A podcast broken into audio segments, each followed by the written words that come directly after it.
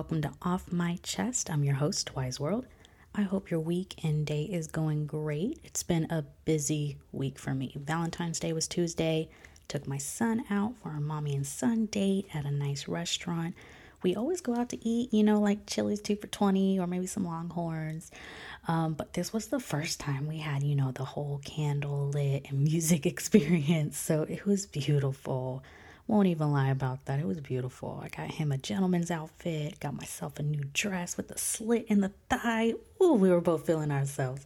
But it was definitely worth it and a win in my book. I'm in full support of taking your kids on little dates because I think it makes them feel good. Makes eh, you know your kids deserve to feel special.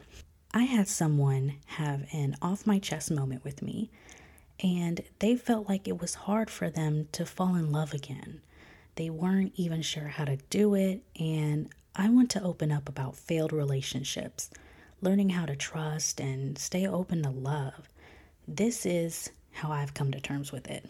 I lit some sage. I saged the whole house, okay, because I want to make sure I was to be really ready for, for this for this episodes. Um, so for my situations and the things I went through, I can emphasize to this feeling. I didn't think I would even want to even think about being in a relationship again. Each heartbreak I went through seemed to be worse than the last one, in my opinion. And as I mentioned before, I've been through domestic violence, cheating, being taken advantage of financially. So to me, I reached the point where I wanted to give up. But I learned the person I had to correct was me. Um, and I don't mean to trigger anyone by saying that. Please hear me out. I am not blaming you or myself for the shitty things that other people have done to us. I am saying that we have a personal responsibility when we are adults to heal ourselves and deal with the damage from our experiences so they don't take away from our future blessings. We are worth it to be okay again. And um, last year, I took a leap and I took myself to therapy, and I'm so glad I did, y'all. Um, I just wanted an unbiased opinion that the things I was trying to do was best for me and getting over things. And my family was against it. My my brother wasn't, but he was the only one. Everyone else, they didn't like it because they didn't like the fact that I would be going to a professional and they and they didn't like that they were going to know the trauma that I went through. They didn't care so much if I talked about my adult life and romantic relationships, but they didn't like it in general because they knew eventually I would talk about my childhood. And they don't they felt like it was a stranger knowing all of our dirty laundry, but um because um, in therapy, you don't just discuss what just happens to you. If you develop a relationship with your therapist, their job is diving into your past to help you figure out things about yourself. You know, what triggers you, um, why you react, and why you may put up with certain shit as an adult. And to no surprise, there were things I went through as a child that I needed to address. A lot of how we view and handle relationships as adults starts with how we were treated as children. Personally, it was a tough pill to swallow learning that I was more prone to have gone through my domestic violence and dismissing red flags as an adult because it was what I was used to as a child. It desensitized me to toxic behavior, and love isn't possession, control. Real love isn't supposed to hurt or feel forced. And I forgave myself for what I did not know or understand. So, we can't do anything about the past but we can strive to be better to the future. And we all go through different things, but have peace knowing that there isn't a situation that you have or are currently going through that someone else out there in the world hasn't experienced. You know, chances are you are not alone. Now, after I did my inner child work, I was left with this what now feeling. I acknowledged the pain, where it was coming from. So now what? Forgiveness. I learned forgiveness is the key to healing. And it's not for other people, but for yourself. And a lot of people, they, you know, they don't really understand that. Um, it's not meant as a gift for the person that hurt you. It's a gift to yourself so it no longer holds a place inside you. If you're at a point where you can't forgive and let go, you will never truly be in a position to appreciate something or someone new. Because in some way, you will always be waiting for them to mess up or let you down. And truth is, that is not fair to anyone who wants to do right by you. Like I said before, writing is one of my passions. Whether it's poetry, songs, feelings, or stories, I, I write everything out. So I went back through my journal and I found two entries. They're at different times. But I want to read them because it's it's clear as day describing the contrast of how I felt while I was going through these changes from being hurt and getting started on healing. And I think it's great to show the difference in what healing can can feel and look like. Here, here's the first one. Um, I titled it as Trust Issues. Um, I felt like um, after I was done writing it, came across as poetry. I've got trust issues. So just tell me up front what you need. I know all too well how this ends. You'll cut me wide open and watch me bleed. Stay for the good, but I'll always watch you leave. That'll only be after you make me believe in everything I've ever dreamed. Hopes and dreams fall short and promises begin to waver. But at the end of the day, I guess it's me I don't trust anymore. Because all I want is love, but I always love the player. I've got trust issues because I've been wrong too many times. Trust issues because I've heard too many lies. I'm tired of the doubt, but I can't keep, can't seem to shake it. I keep my walls up because it's the last of me I'm protecting. I don't want these trust issues. So, before I, that was me before I got started on healing.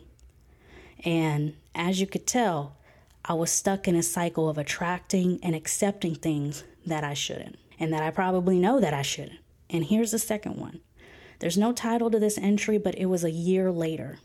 Everything that isn't good for me or has stopped me from being my greatest self, I let it go. I forgive even the things I cannot understand. I don't need a why. I don't need an apology. I don't have room for my light and love with the anger. It no longer controls me. And everything that no longer serves me, I release it all. I wrote that while I was ugly crying, y'all. Ugly crying. And I mention that because I don't want you to think that healing looks pretty. Healing isn't meant to be pretty. It's meant to be real. And and it's it's meant to make you feel something. And it hurt like hell to release the anger cuz the anger was all I had at the time. I'm not going to sugarcoat it because some people are all like, "Oh, I felt free." And you'll feel so free when you do it. It's so liberating. No.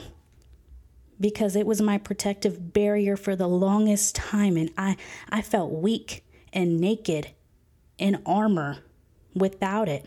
Anger doesn't necessarily mean violence. For me, it was a broad emotion of hidden resentment and negativity, pretty much the traces of the people who had harmed me. And it was the wall I hid behind my entire life. And every wrong somebody did to me was a new brick I added to that wall. And there was there would be no way someone I cared about and wanted to love me could see the real me and be there for me if that wall was up.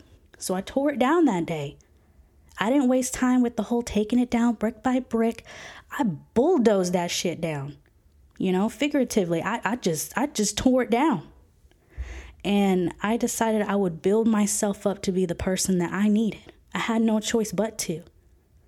And it's it's been a beautiful journey. What I learned is it isn't the next person's fault for something somebody from your past did and I want my next relationship to to see to not see me as someone who is hurt, damaged or hard to love. I want them to see all the beautiful things that I know I am and that I am a conqueror in overcoming those things because not only did I overcome it, but I did not become or carry the traits of those who had hurt me they'll know I do my best to give them the same things that I expect them to offer me. So there won't be any double standards. Now, since this is an off my chest, let's be honest. How are we going to trust if we can't give it? And how are we going to want love if we can't give it or know how to receive it? I asked a few people I know personally who have overcome their own struggles and are in happy marriages right now, and I wanted to know what advice they had. Lady S said, Don't pick a person because of what they can offer you financially. I learned to not fall in love with someone's branches, but by their roots. A good partner will always make sure they won't burden you financially, but true love is by what they can do to help you emotionally. I agree. Money comes and goes, and money does not make a person, and you can't buy what truly matters in life. Not to fall in love with the branches is so real, such a beautiful statement because beauty and materialistic things are only of the flesh, and they cannot make your spirit whole. We aren't perfect, and somebody who is healthy for us will help influence us to be our best selves. Dream said, Sometimes we don't go for what we truly want because we haven't had real conversations to help us build what we truly want. Don't shut down. I feel that so much. Sometimes having an honest conversation can provide both people the security they need. Um, I just had this conversation with someone and I said, let's be upfront. It's okay to let someone know to let their guard down because you're doing it too. It's not just all on them, right? So don't be scared to be the things you ask for. Don't give up or shut down. I'm going to get love, trust and loyalty and respect because God willing, like that's that's exactly what I know I can give. Not perfect, but healthy. And healing is never ending, and I believe we're constantly evolving.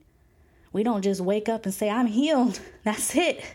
Just take me as I am, you know. No, it's it's never ending because life is a journey. So, let's stay open to love and trust. We aren't going to let someone take those things from us. Do your inner child work. Go to therapy. If, if you've been thinking about it, you don't need permission. Go to therapy. I mean, trust me. My, I, I understand the stigma. My family was against it, but you know what? They can't say shit because I broke the cycle. It broke with me. Journal or or find a hobby that caters to self reflection, something that really brings you joy date yourself. Go you know go go on solo dating. Um, try try new stuff. Learn to love yourself in the new version of you because you got to accept it. We aren't going to be the same as before we got hurt and that's okay. We aren't meant to be the same as before because we learn things. We, we're making the most of it. What are some situations you like to get off your chest do you have a love victory story you'd like to share? Or maybe some advice? I want to hear it. You can send your submissions via Instagram at Off My Chest the Podcast or send an email to Off My Chest the Podcast at gmail.com. As always, stay safe, stay blessed.